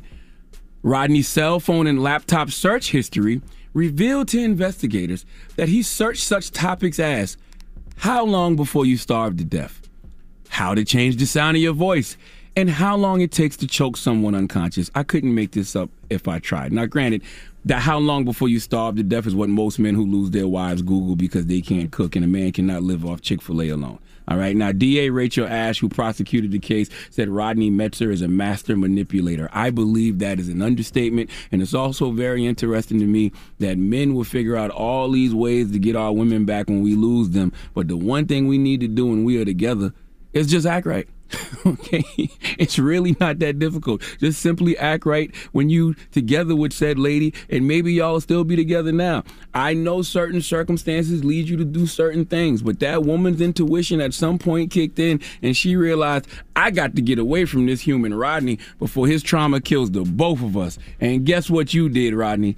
Prove her right Okay, your ex-wife was absolutely correct in leaving your ass because you, my friend, are a sociopath. Now, Rodney Metzger has been sentenced by Judge Anthony Anthony Baker to 70 years. Okay, with the first 25 years to be served in confinement and the remaining 45 to be served on probation. Let me tell y'all something, man. When you love something, let it go. If it comes back to you, then it's meant to be. All right, it's yours. Nope. But also, when you love something, let it go. And if you have to come up with criminal plans to get said thing back, remember the first part. Let it go and let it stay gone. Please let Remy Ma give Rodney Metzger the biggest hee haw. Hee haw, hee haw. You stupid motherfucker. Are you dumb? Mm, mm, mm, mm, mm, mm. Wow. I ain't gonna lie. I mean, Nope. No. You ain't never ever get your bitch back. we, we go all out to get her back, but don't go all out to keep her when we together. You right. That's ridiculous. You okay, right. just do right while you're with her, and you won't have to put yourself in these type of situations. This is extreme, though. I mean, come on, man. You think? yeah, I think it's extremely Come on, extreme. man. Now you got to live 25 years in prison, driving yourself crazy over that woman who's going to be out here living her best life. She Okay. probably like, thank God. Thank God. hmm Lord have mercy. All right. Well, 800 585 1051. What's the craziest thing you've done to try to get your woman back? Hmm. 800 585 1051. We'll talk about it when we come back. It's the Breakfast Club. Good morning. Pull out, pull out, your, pull out your phone. Call in right now. Call me. Add your opinion to the Breakfast Club topic. Break it down. 800 585 1051. The Breakfast Club. It's topic time. Pick up the phone, baby. Call 800 585 1051 to join into the discussion with the Breakfast Club. Talk about it. Morning, everybody. It's DJ Envy Angela Yee, Charlamagne the God. We are the Breakfast Club. Now, if you just joined us, we're talking about Charlamagne's donkey of the day. Who'd you give donkey to, Charlamagne? Uh, Rodney Metzger, this guy from Georgia, uh, who first he faked cancer, a cancer diagnosis to get his ex-wife back. When that didn't work, he devised a plan to uh, kidnap and save her. So he kidnapped her, then left the house, came back dressed in some other clothes, and called the police and untied her and stuff like he was the hero. Mm-hmm. And how much time he got?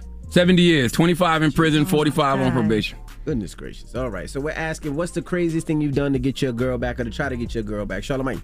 I mean, just, just, just fake suicide, regular. Yeah, I mean, that wasn't a fake suicide. I just said I'm going to kill myself if you're not with me or something like that. Something along those those lines. Now, what about for you, Yee? What's the, what's the craziest thing a guy has done to you? I actually had to get a restraining order. This guy used to, um, my ex boyfriend used to stalk me all the time. I would come home, he'd be waiting outside the house. As soon as I walked up, he'd be waiting outside my job. It was like everywhere I went. So I ended up having to get a restraining order and uh, we had to go to court. Then he tried to sit next to me in court. I think the, one of the craziest thing is I, I think I called my wife's mother. Yeah, I called my wife's mother. I called my wife's brother before to try to talk to, to them. I thought that was wild. That's not really wild.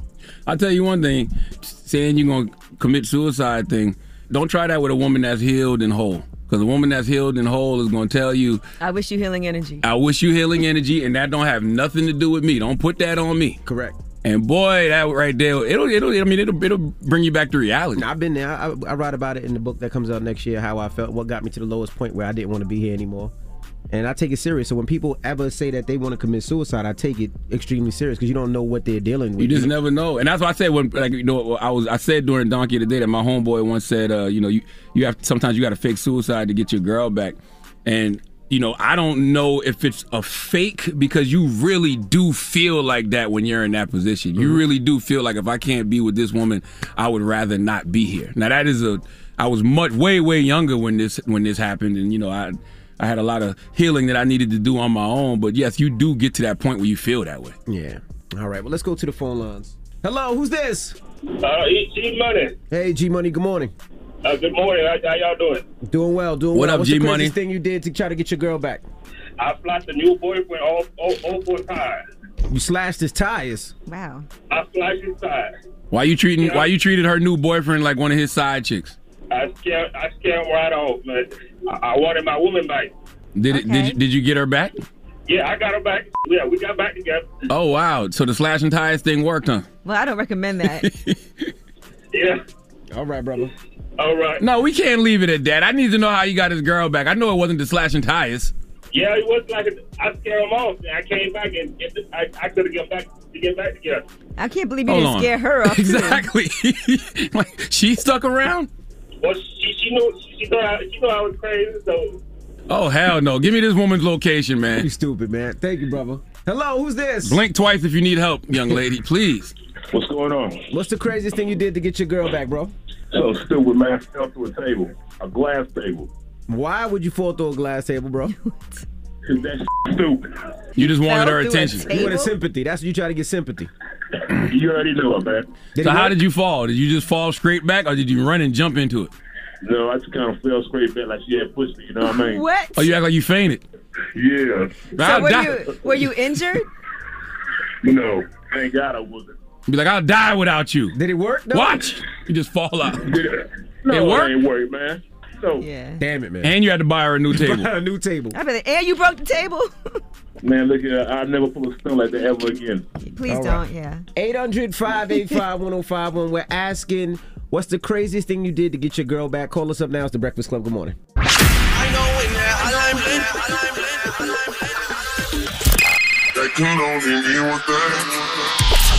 Call me. Add your opinion to the Breakfast Club topic. Come on.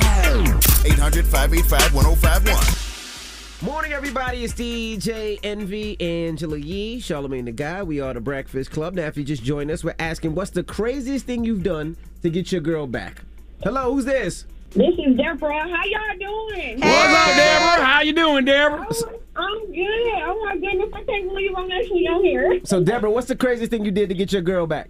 Um, the craziest thing I ever did to get my guy back Oh, is sorry. um was I walked from my city to his city. I live in Michigan. And um, I was in Detroit at the time. He was in Novi. Y'all can Google that. Detroit to what? It's a Novi. Novi. That's far. That's like a 40 minute drive. It's not a 40 minute drive. Like It's 25 like minutes. 20 minute drive. Yeah. But I made it to like the end, like the beginning of Novi. Now wait. Why did you walk? You I'm just bus, curious. Why did you Uber? walk? I, okay, first of all, I was 21. It was his birthday, and he was uh, like ignoring me. He went out with all his um, workmates, and he was avoiding me. Like he wouldn't answer the phone. I had planned everything, so I think anger drove drove me to do that. Now hold on. It says it's an eight-hour, forty-two minute walk. That don't say that. Yes, it does. Detroit, did it take you? Detroit, Michigan, to Novi, Michigan says it's an eight-hour, forty-two minute walk. It's twenty-five miles. She was mad. she was walking fast. I was, no, I was on the free, well, not the freeway, but like this highway, and the police picked me up. Girl, was I know you was "Oh, not walking on the highway. So you finally got to this man all musky and stank, and think he gonna want you back? Yeah, he did want me back, but Hey! uh, years later. My goodness. That was a good up with him workout. Anyway. Well, thank you, Mama. Wait, can I say something, please? Yes, so it was like a You, march. you said enough. I love y'all, and I'm a young mother. I'm 30. I have a six year old, and I just put up a GoFundMe account um to get a down payment on a house that I was um they accepted the offer, but I Mhm. need help with the down payment like really bad. So I want to know if I can just put, put up there. oh yeah, go know, ahead. Instagram. And maybe we'll do a Um, walk for you. Oh my God, thank you. Um, Phoenix VC, so that's P H O E N I X. V as in Victor, C as in Clemens. That's my Instagram. My Facebook is Phoenix Clemens, no S. Um, and it's on GoFundMe. I, I'm truly and honestly I'm- looking I'm- to get a down payment for my daughter. I'm gonna be honest with you. I respect your hustle, but I, I I hate the fact that you went all out to get your man back by walking, but to, to get money for a down payment, you just raised the GoFundMe. Oh, okay. Well, thank you, Mama. Okay. With your strong calves. Hello, who's this? Hey, good morning. This is Kenny. Kenny, what's the uh, craziest thing you did to get your uh, significant other back? So um, every time I would pull up at a mall or at any kind of store, I first noticed it when I was at the mall. Um, my tires were slashed, and the weird part was my spark plugs were missing. So That didn't sound like he wanted you time I had back. Call a tow truck every time I went to a mall. I don't understand. So that was him trying to get you back? Yeah, I don't understand. For fi- you had to call him to fix it. He was working for a tow truck. He Oh. was working for a tow company. Ah. So I always had to call him or a mechanic, which the mechanic was his friend. Well, who was paying? Who was paying for this? You had to pay? No, he was paying. He took the spark plugs and then put it back on. It was the same plugs. Did y'all did y'all get back together? So yeah, we've been married four years. Oh my gosh. All right, well, so that worked. Goodness gracious. Girl, is he a little crazy? Has, has he ever admitted to this? Yes, he has. I mean, once they married, you could admit to it. You'd be like, well, you know what I did back in the day because it's funny now. I Back- might have called back that a red funny. flag. Do y'all have any issues now? No, actually. Well, listen, has he done anything to try to heal those toxic traits? Has he gone to therapy? You know what I mean? Is he doing anything to heal? He has. He has gone Okay. to therapy. Okay, that's important. Well, thank you, Mama. Have a good one. Love you, guys. I just want to say we don't encourage any of these activities. No, I mean the thing is, if you notice, a lot of these conversations are are from when the people were a lot younger. And when you were a lot younger and you had a fragile ego and you was toxic, yes, we did a lot of toxic things. All right, now we got rumors on the way. Yes, R. Kelly will give you an update what's going on in court. The first man who was accused him of abuse is talking at the trial. All right, we'll get into that next. It's the Breakfast Club. Good morning. The Breakfast Club. Tuesday morning, baby. Last day of the month. Tomorrow's the first. Hope you got money for your rent and your mortgages and your bills and all that other good stuff, okay? Shout out to all the Virgos out there, man. Virgos, drop a bomb for all the Virgos out there. Oh, My man, you got a birthday's born this- day coming, that's right? This Friday. Yeah, you, uh, my brother Wax, my, my, my, my, my daughter Paige. Paige. Um, Well, not your my daughter, homegirl Paige, Shelby. your assistant. That is my daughter. Okay. But she's she's white. That's right. And you have a That's right. I saw all these white don't know if people adopting want- little black babies. I went and got me a grown white one. I don't know Okay. if you want her calling you daddy after you hear this R. Kelly trial information. You got to make everything weird. for What? no damn reason. Because we're about to talk about this. All right. Lord have mercy. All right, let's do it. Listen up. This just in. All the gossip. Gossip. The Rumor Report. Gossip. With Angela, Angela Yee. It's the Rumor Report. The Breakfast Club. Well, this R. Kelly trial is continuing in Brooklyn, and yesterday, the first man who was actually accusing R. Kelly took the stand. He's going under the name Lewis. And so, what he says happens is that he met R. Kelly at a McDonald's and he sexually assaulted him when he was 17 years old. He said R. Kelly invited him over to a music studio, but instead brought him to his house and actually performed oral sex on him. He said he was working the overnight shift back in 2006 at a suburb in Chicago. R. Kelly was 39 years old at the time, and according to quote Lewis, he said that uh, you know they he invited him to come to his home in another suburb of Chicago. When he got there, they met in a detached garage where R. Kelly had exercise equipment and a boxing ring rather than in one of the studios that he had in the house. He asked me what I was willing to do for music. Now, Lewis said he would carry his bags and things like that, but he said R. Kelly was unreceptive. Then he asked him if he had any fantasies and quoted R. Kelly as saying, You never had fantasies about men. I said, No, Lewis continued, and then he crawled down on his knees and proceeded to give me oral sex. He zipped my pants down and he started doing it. Now, he also said that he didn't have uh, any type of reaction to the oral sex, so I guess R. Kelly stopped and he asked him to stop, and then he said he swore Lewis to secrecy. He said, Don't tell anyone we're brothers now. He said he continued to see R. Kelly after that. He wanted to be mentored for his music career, and when they asked him why he continued, you know, he said he just was really trying to make it in the music business. And he said on subsequent occasions, R. Kelly would record some of their encounters while he was sexually abusing him, and he asked that he call him daddy. Other women have also testified that R. Kelly recorded their sexual encounters and demanded that they call him daddy previously. He said as his relationship with him got stronger, he said, I was like a brother. I was his little brother, and he tried to bribe another R. Kelly accuser so she wouldn't testify against him. So just a lot of different things. And then he also discussed an incident of non-consensual sex that involved another person. He said R. Kelly snapped his fingers and a young lady came out from underneath a boxing ring and crawled over to him and started performing oral sex on both him and R. Kelly. He said it was uncomfortable. And he also said another time he passed out from drinking at a party and he woke up alone with R. Kelly, unsure whether or not they had had a sexual encounter. So this trial is continuing on. We'll continue to give you updates as they're in court today as well. But uh, ongoing theme here. He had the women and now this first male sexual accuser who said he was groomed from, from the age of 17, uh, calling him daddy, recording these sexual encounters, swearing people to secrecy. Another woman says that R. Kelly assaulted her days after allegedly marrying Aaliyah in secret. She said she was 17 at the time.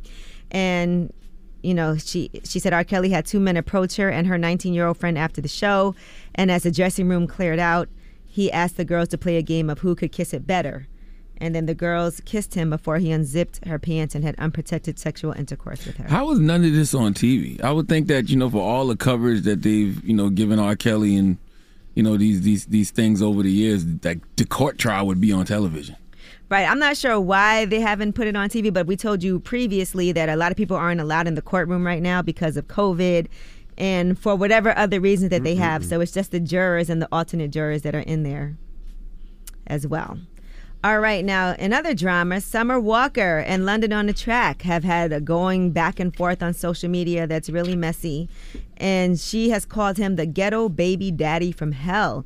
She went on social media and said, London calling and DMing everyone around me because he's blocked, talking about if you care about Summer, get that away from her. So if anything happens to me, it was him, ghetto baby daddy from hell. I'd be minding my business and never call him unless it's about the well being of my child. Here's what else she had to say. Y'all was terrorizing me for two years, bro, because I was with the I gave him back. I tried as best as I could to keep him involved with his children's lives. Brought you here, didn't even tell you, he didn't even tell you I was there, you was mad. And we talked. I'm like, Shorty, I had no problem with you. I want to be good. Let's, you know, our kids, they can grow up together. I can't wait till she, parents come over to the playroom, blah, blah, blah. Nah, bitch, because you was baby daddy. You still wanted to fight. I don't want to fight any of you hoes. So she's talking about all the baby moms that she's had to deal with. And she also posted, I'd be trying so hard to mind my business. And she said, and come get this car. I don't want nothing from you. And this ish ain't even paid for. I like my cars paid off. Now, London on the Track responded on social media. He said, It's goofy. He said, It ain't even funny. I really be trying to spare Shorty because I understand her mental health ain't where it needs to be. But the line got to stop. Calling, DMing, who, for what, post the current receipts. If it's accurate, don't lie. Plus, my new woman ain't going for no ish like that. And then he said about the truck, it's cute too. I'm gonna have somebody come get it tomorrow. Put the jewelry in the armrest. I don't want you to have nothing you don't want. I ain't going to keep playing with you on this internet. You still making payments. Yeah, this is just too messy. I don't know if we should even get into all of this. Send him healing energy. I'm sending uh, this whole rumor report healing energy. Yeah, it's a lot of drama. Jesus Christ. All right, and now here's what else Summer Walker had to say to all of London on the Tracks, his children's mothers. I get absolutely nothing for from this. I was supposed to have my child, be married like the said he would do, and carry on with my career silently. I have no problem with y'all, bro. Leave me alone, bro. I'm saying one more time. Leave me alone. Me alone. Leave me alone. Oh man. I'm sending them all healing energy. I hope so because really the most important thing is the children. Mhm. And so right now it's really messy and I know everything is fresh, but hopefully they get to that space where they can co-parent peacefully and not have to deal with this. Got one more year to bring the vibe down. Anything else? I think that's it for now Okay. because, you know, time's up. I mean, Lord have mercy. Started off telling everybody happy birthday and celebrating life, and then I was still know where we went. Yeah, I don't know where we went to. Salute to Low Key too. Low Key's born day is on uh, September 3rd as well. September 3rd, yes. Yeah. He's September 3rd. Danny Danny Francis, my brother, Danny, September 3rd. yep, yep. Uh, the author, I can't think of his name, that always comes up here. His birthday, September 3rd. What's his name? I can't remember his name. I don't know what author you're talking about. What's his name? Malcolm Gladwell. Malcolm Gladwell is, Oh, okay. is 9 3? Yeah, 9 3 as well. Mm-hmm. All right. Well, that is your rumor report. I'll wait. I'll wait for you. Is it? Uh, yeah, September third. Yep. All right, shout out to all my Virgo brothers out there. All right. Now, shout And sisters. And sisters. All right. Now, shout to uh Revolt. We'll see you guys tomorrow. Everybody else, the People's Choice mix is up next. 800 585 1051. Shout out to everybody in Detroit. Had an amazing time in Detroit. We're planning out Coachella Detroit. I can't wait for you guys to come on out. Uh, is August Alsina's birthday September 3rd? Yes, August Alsina's birthday's uh, September 3rd as well. Yes. Forgot about August Alsina. Oh, Charlie Man, why do you say yes like that, bro? No, because we always talk about. it. I always say that's my brother. damn. But I haven't. I got to check Salute on to him. I my haven't man spoken to him in a minute. I ain't speak to August in a second I'm either. gonna, I'm gonna check up on August too. All right. Well, the mix is up next. It's the Breakfast Club. Good morning. The Breakfast Club. Your mornings will never be the same. From James Wan, director of The Conjuring, comes a new vision of terror. On September 10th, Malignant hits theaters. You don't want to miss it, and you won't want to see it alone. Malignant, rated R in theaters and on HBO Max September 10th. Morning, everybody. It's DJ Envy, Angela Yee, Charlamagne the God. We are the Breakfast Club. We got a special guest in the building. This young black woman owns a trucking business that is making millions. She start, she talks about where she started from, how she got into the trucking business. Casey Cooper. She is the CEO of the Compass Circle. Welcome. Thank you. So, for people that don't know who Casey Cooper is, who is Casey Cooper and what is your business? So I'm Casey Cooper of the Compass Circle. Thank you for that intro. Mm-hmm. I started a trucking company about 16 years ago and kind of just kept failing forward. Um, got into heavy haul, wide loads, tall loads, heavy loads, um, and government contracts. So I've been awarded almost $6 million worth of government contracts in the last three years. Mm-hmm. And we teach women owned and minority companies how to get access to the same opportunities through government contracts or certifications so they can, you know, grow their business. Yeah, I'm a fan of um, MWBEs because I feel like a lot of people don't take advantage of them and uh, apply for that certification. So, can you talk about what that process is like and how you even knew about it? I just really, ca- you know, desire is one hell of a drug. Anything you want bad enough, you will do the research. So I was Googling, I was getting with my local procurement office. Um, and kind of once you start getting into that industry and, you know, you start getting emails, you start getting invited to like all the happenings. Um, WMB varies in different states depending on, you know, what's going on. Of course, everybody's backed up right now. But they're gonna want to see like two years of tax returns. They're gonna want to see that you are a legitimate, viable business, so you can get this certification to move forward. Now, how did you get into trucking? You're from Virginia Beach. Mhm. Uh, and what, 15 years ago in Virginia Beach when you started this company, Virginia Beach, I'm sure it wasn't about trucking. Drugs were heavy in Virginia Beach at the time. Uh, crime was heavy in Virginia Beach, and partying was heavy in Virginia Beach. There was no Miami back then. We went to Virginia Beach That's to party. right. So, how did you get into trucking? So when I was 15, I had vending machines. Mhm. And so I would be like 15, going to get my dollar bills and go hitting the mall. So I'm making like four or five hundred. So, how did you start the vending machines? That's not at a 15 year old. That's not what a 15 year old does usually, No. typically. So, how did you get into vending machines? How did you get this entrepreneur type of mind? I don't know. Nobody in my family, my parents are working middle class retired people. I have no idea. I think it's just from people just telling you no. Like back then, we it was no Uber, it was no uh, Lyft, so Mhm. you had to like get case quarters and use the phone. White pages pick me up, so I became very resourceful.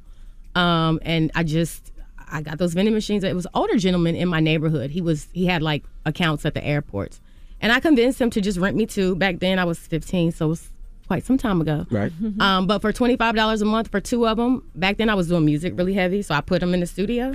I would go get my money, and I was like set on I'm not going to be the one making this money. That's how I'm going to do it. Right. So that was like my first taste.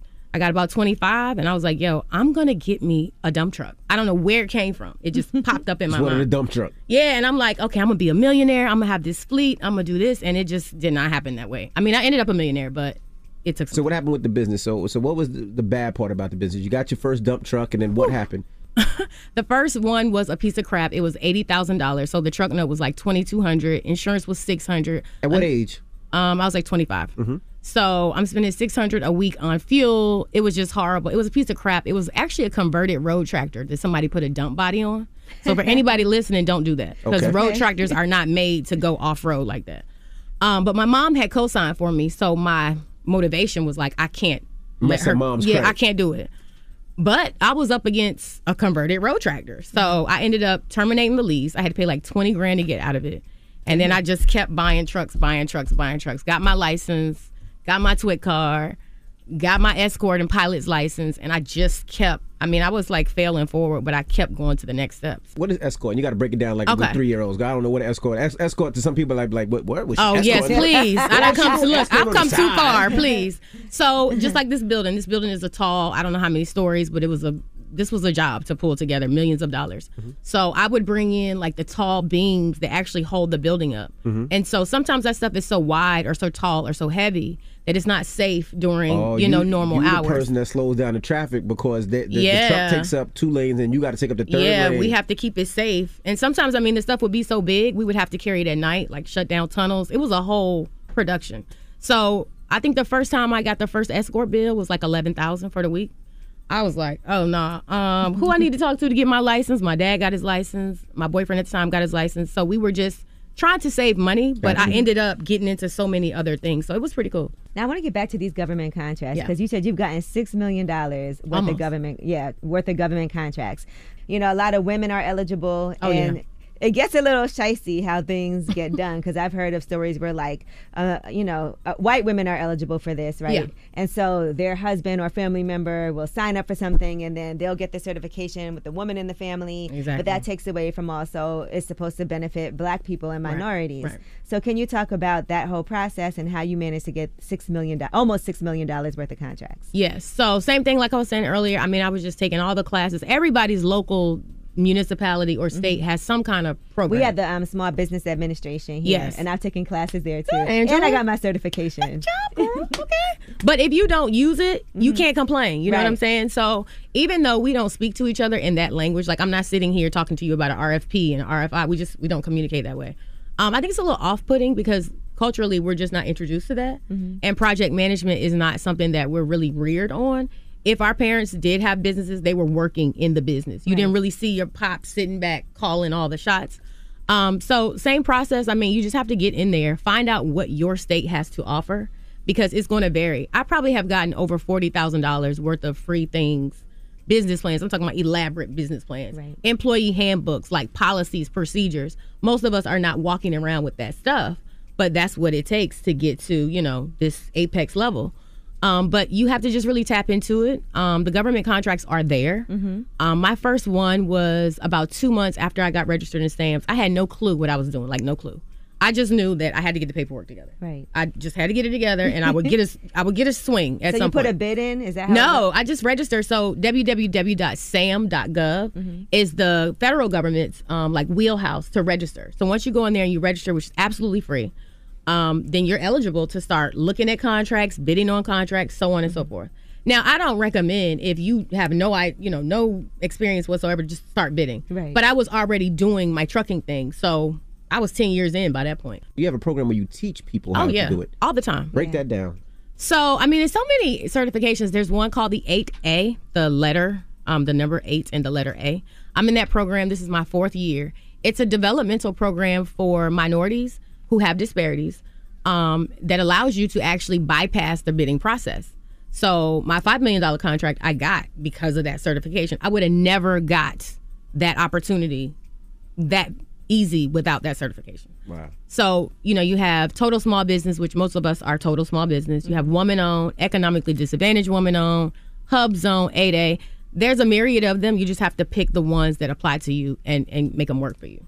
And all this information, by the way, is free, right? It's all free. And you can go and do these classes, those class. Well, you pay for it with your tax dollars. That's what I mm-hmm. always say. So you need to make sure you use these resources. And, and here's the thing, too, Angela. So I'm from Virginia. That's where I got all of my training from. In this particular time and setting, when I was going after all of these classes, you had to be making two hundred fifty thousand a year to even get the free government classes. Wow. So let's just say you make seven dollars an hour and you got a side business, you're able to scrape up, you know, sixty thousand gross. You're not even eligible to take the class. Right. So systems are put in place for it to be systematic. Yeah, that But makes no sense. It makes no sense. So everybody has, you know, different opportunities, and that's just one. I mean, it's now you have YouTube, people on Clubhouse talking about government contracts. Fifteen years ago, people were not talking about government contracts, and nobody was talking about trucking. So Period. people get rich off of that. oh, I've done very well. Yeah, like there's a, very yeah, well. there's companies that can go from being a small company to Oh, being yeah. a multi-million dollar company. Oh yeah, and then at that point you have to decide because if you're making thirty thousand a year, you don't really know what it's like to be in charge of seven million. So each way, I thank God for it now. Even now, I'm like, I don't want to grow my company to 100 million dollars. That's not what I want to do. You know, it's just a different level of responsibility. Well, Casey, we appreciate you for joining us. Thank you. How can people find you and also learn about the classes and everything?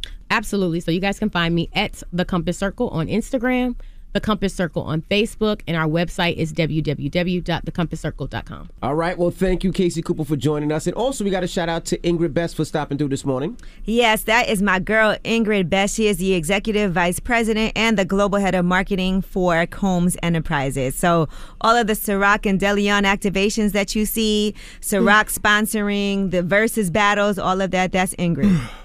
Salute to Ingrid. All right. Well, it's time for a positive note. You got a positive note? The positive note is simply this, man. Um, well, first of all, I want to salute Anita Kopacz Shallow Waters. Make sure you go grab Anita Kopacz Shallow Waters as well as Tamika Mallory State of Emergency How to Win in the Country We Built. Uh, both available wherever you buy books right now. And the positive note is simply this may you have the courage to break the patterns in your life that are no longer serving you. That's generational curse breaker talk. Breakfast Club, bitches! Y'all finished or y'all done?